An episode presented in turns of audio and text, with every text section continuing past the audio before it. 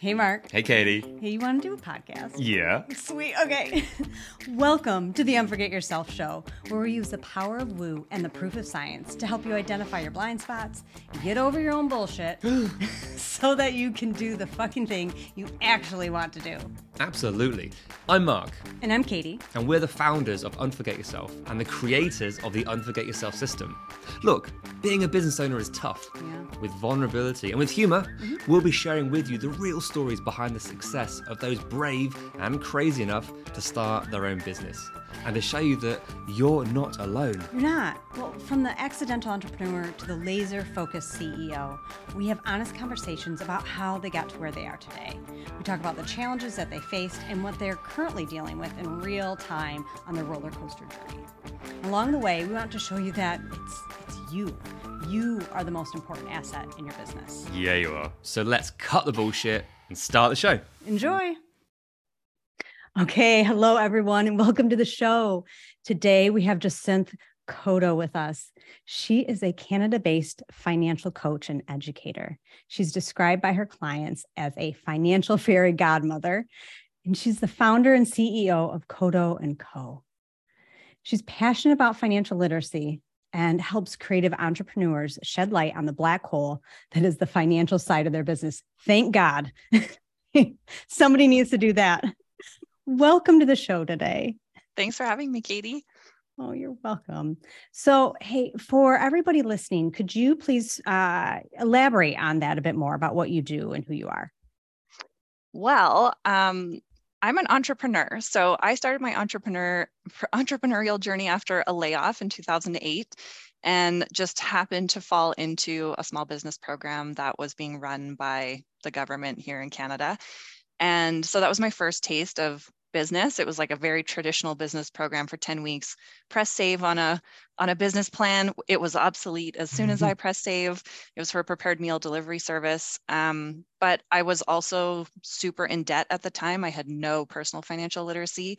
So it was a really like I was super young, didn't have a ton of business experience, didn't really have a lot of those mentors and um, examples around me. Mhm. And so, you know, it was very stressful and very, you know, uh, like, yeah, just like panic inducing from the beginning. Yeah. So over the years, you know, I, I moved back to my hometown, which is Calgary, Alberta, Canada, for a couple years and ended up working at a yoga studio with the business owner directly. And that was like the best business um, kind of example I could have done after doing this, you know, little theoretical program and Mhm. just learned how like you can decide for the yoga studio for example oh we're just going to run a workshop so let's put a poster up in the change room and see if anybody signs up right and like Yeah. that was marketing slash you want to do something you just try it out and see if your audience will do it right Yeah. so from there you know i did all sorts of things um, ended up moving to vancouver canada and uh, you know started many startup ideas myself. Somebody like I was talking to someone years later and they're like, "Oh, you're a serial entrepreneur." And I was like, "Oh, okay. I didn't know that." Cuz like all these business ideas were always kind of out there and, you know, newfangled, so or innovative as, you know, would be said. And so they weren't just like natural fits into bringing in money and, you know, having a business run. And Right. so I was always working, you know, side hustle jobs and was a cater waiter. I worked at a friend's brewery, like all the things. Um, but still was always in this like cycle of like digging myself into credit card debt, like the worst debt that you can have as a business owner because it's so high interest, paying thousands of dollars of interest. And it wasn't until, you know, it was just by happenstance that um, I was, you know, in the right place at the right time when my now co-founders of a management accounting company we're launching a cloud bookkeeping cohort.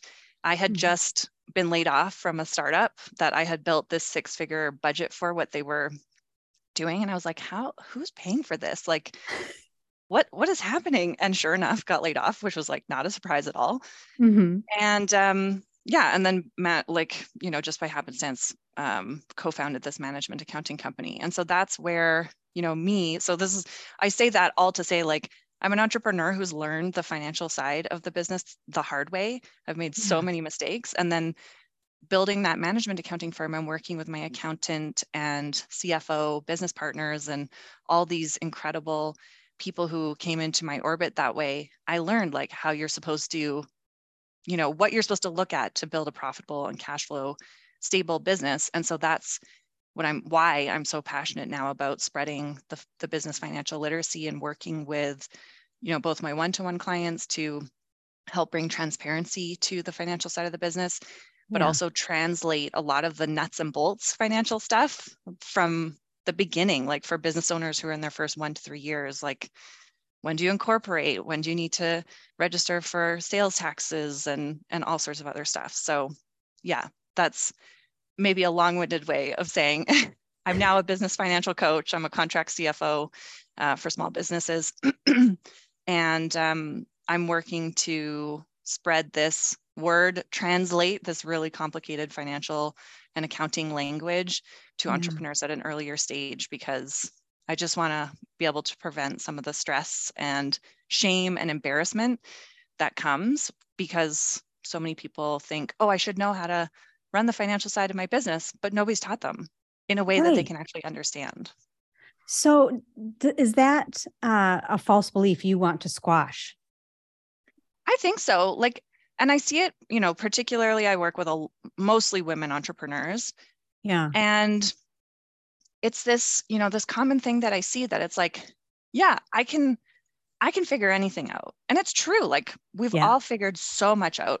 And there are some things, legal stuff, insurance, financial stuff, like all this all these systems that originally yeah. were they have not been designed for women or people of color or mm-hmm. you know, people with diverse abilities. They've been designed for like the white man, pretty much, these economic and financial systems. And so they don't take into account the way we learn or, you know, interact with the world. And so, you know, I kind of go, yeah, of course you don't know how it works because nobody's taught us this stuff, right? Like it didn't really happen in school unless you went to business school or accounting school. But it's also very different, even if you did go to those schools, than what happens in practice as an entrepreneur when you're running your business, right?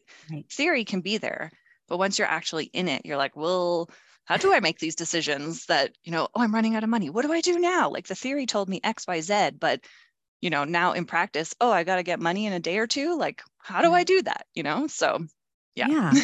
and you you mentioned earlier it's because you had made all these uh, mistakes before. You had all this experience. So i i really want to lean into that because i think that's so important for people to understand the importance of shortcutting the time necessary to learn all of it and also reducing the amount of pain.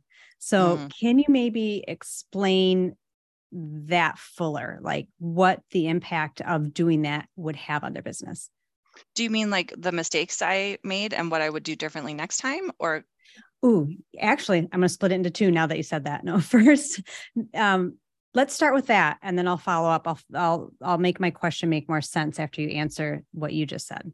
Okay, so yeah, many of the mistakes that I made, again, which are totally normal, totally common. Like I want to normalize that this happens for many, many, many entrepreneurs. Yeah. Is I funded my first business ideas with my credit cards. My credit yeah. cards had like 19.9% interest. And like I said earlier, these ideas for these businesses that I was doing were very innovative. So they weren't just like, great, I'm offering house cleaning services that, you know, mm-hmm. people know what it is and they want to hire you probably immediately because we're out of shortage of house cleaners um, it was, you know, I was doing like a, a dinner party kind of salon thing that I wanted to do as a corporate facilitation method, you know? So yeah. it was like not something that people are just going to be like, great, let's pay 10 grand for it or something like that.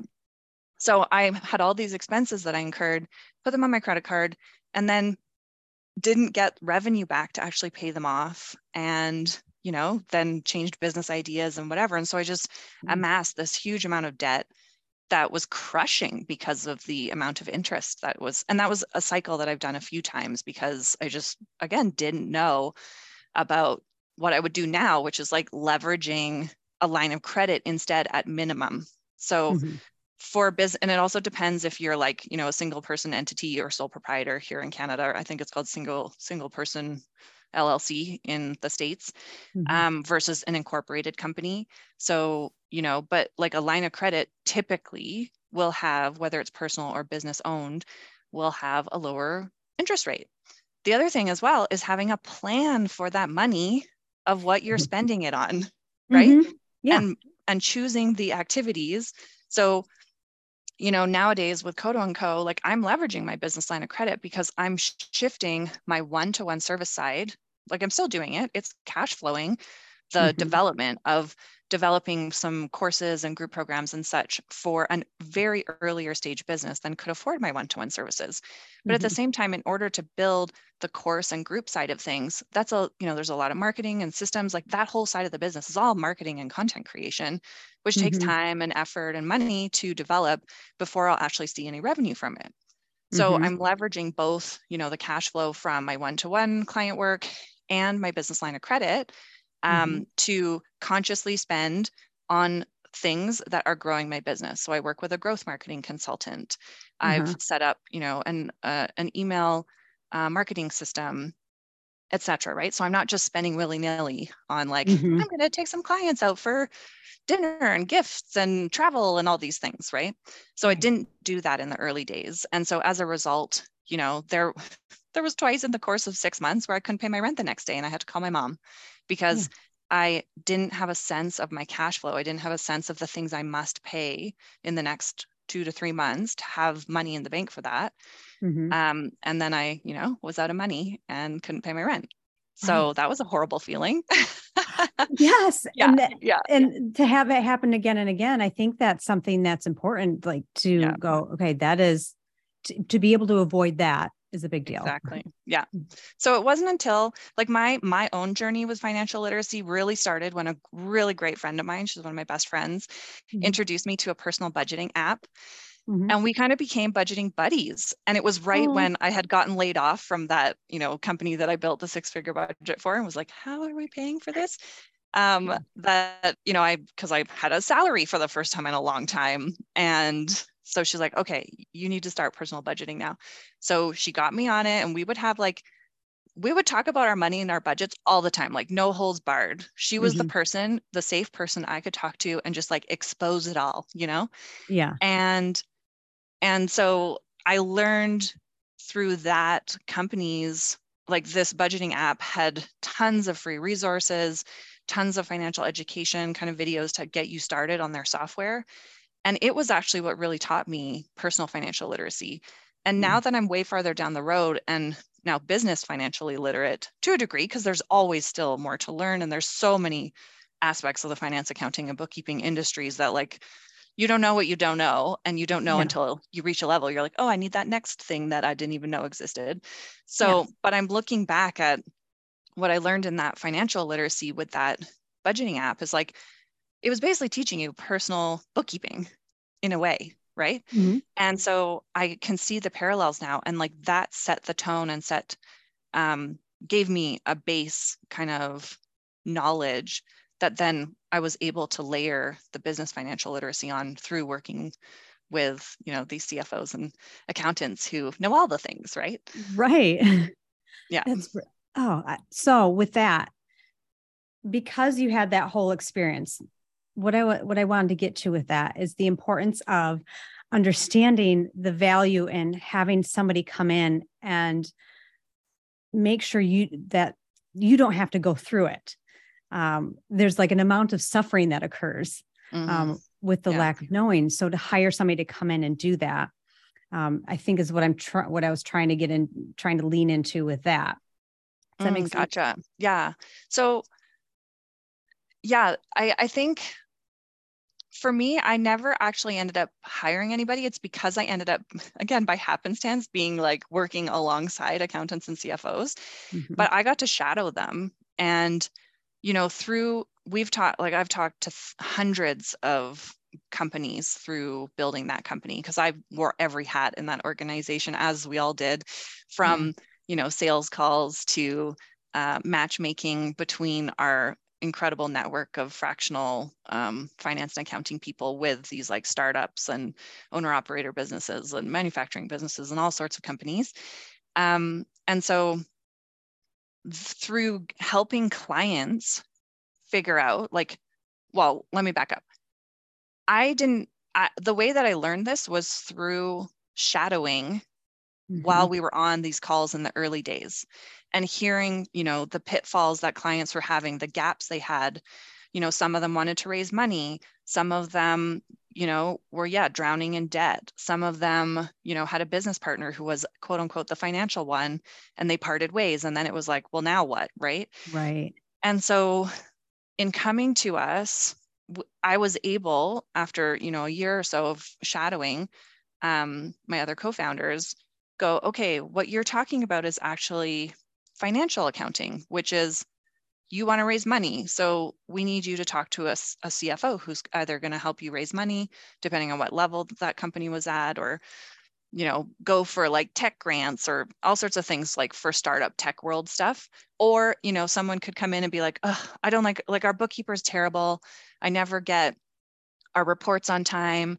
Um, they're not telling me like what is actually happening in my business and i would be able mm-hmm. to normalize for them like well that's not your bookkeeper's job their job is to get the data in there clean so that mm-hmm. someone from a management accounting lens can come in and you know build a plan build your forecasts build your projections so that you can monitor and maintain your profitability and your your cash flow and they're like oh i didn't even know that that wasn't in the realm of my bookkeeper you know yeah so yeah, now with me working with my clients and then working, you know, on building this, the course side of things, like you said in the intro, one of my clients literally said, she's like, you're like my financial fairy godmother. I think she's also called me her business big sister.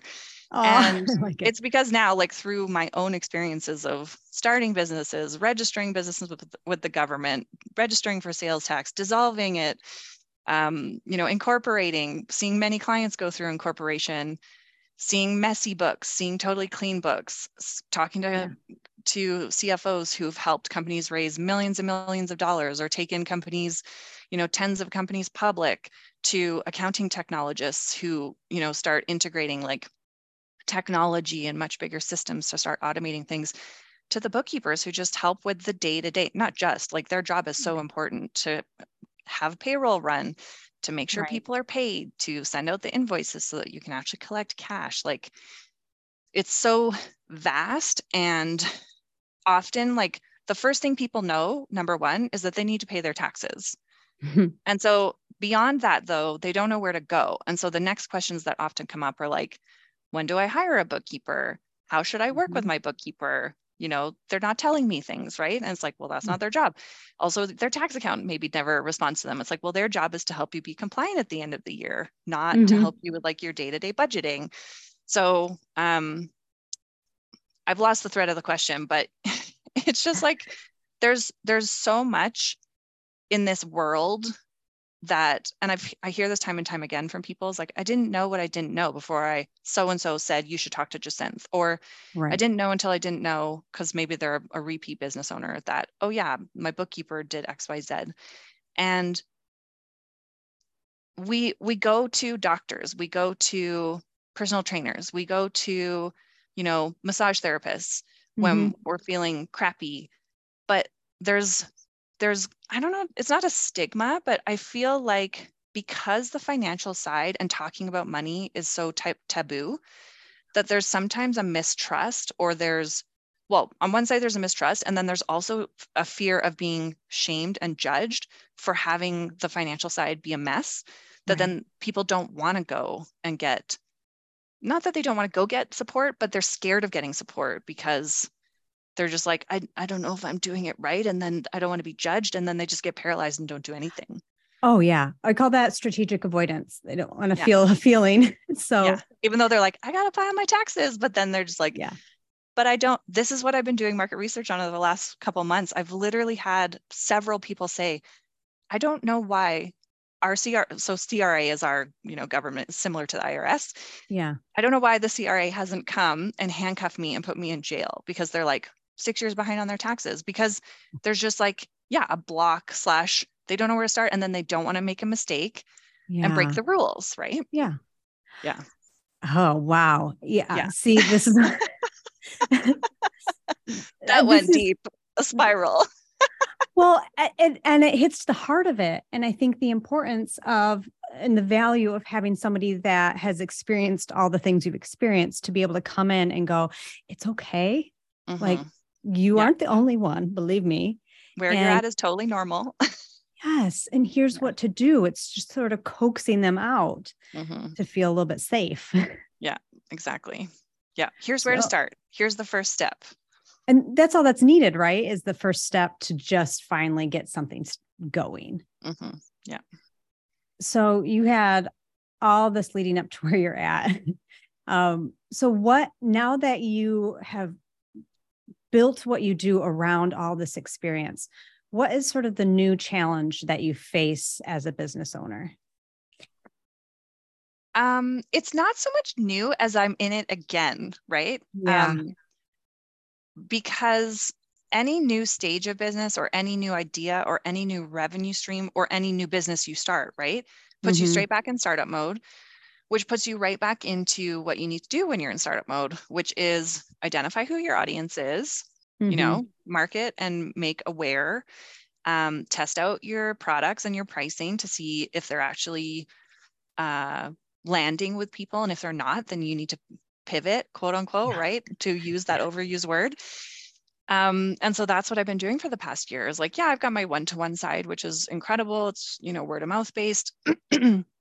but what I really wanted to do when I stepped away from my full-time role in the management accounting company last year was scale my own impact and also get this word out to service-based creative you know and women entrepreneurs at a much earlier stage and at that stage they can't afford one-to-one services Right. so you know there's um yeah so right now like i said i'm in the the early stage for that the past year of building you know my email marketing system. Like it's a whole other business right? Like an online educational business is totally different than a consulting or or contracting business right? Right. and so that's been a fun and exciting and at times super challenging and very stressful experience over the last year um, to to find the product market fit. And the last month has been like a major turning point because sometimes it felt like, oh, what am I doing wrong? You know, like hitting throwing spaghetti at the wall.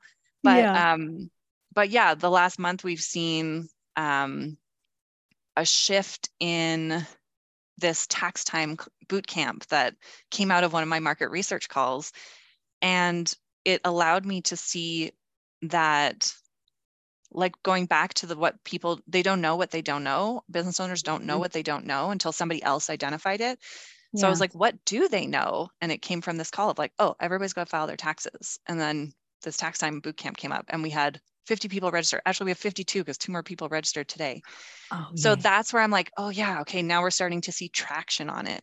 And I Yeah. remember that happening with the management accounting company as well. Like it was, I don't know, maybe six months in. And I remember just going like, wow, this is what it feels like in a business to have everything be copacetic. Is that the right Mhm. word?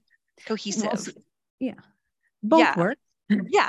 So, like, you know, we have a service that's filling a need. The right people are finding out about it. They're coming, they're signing contracts. We're bringing in money. We're hiring people. Like, it was Yeah. just happening. And I remember have vividly having that moment of like, this is what it feels like to have the right product market fit and be in a business that's actually starting to gain traction.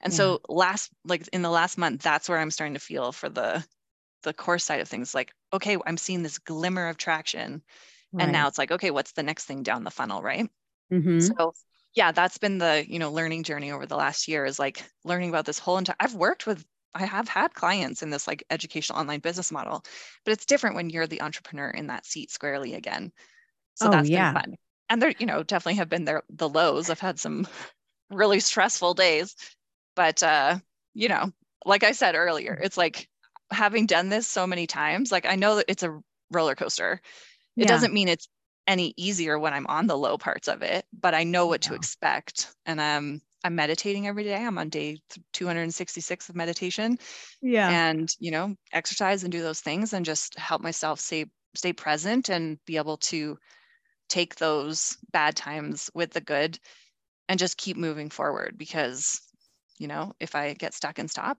I'm not going to be able to build the impact that I want to make. And so I think that's the most important part right there is to be able to Mhm. say that whole bit of not getting stuck and stopping because that Yeah. is the I think that's the main difference when you're an entrepreneur is the ability to keep yourself moving forward. Yeah, the Oh. unwavering faith, which sometimes Yes. wavers.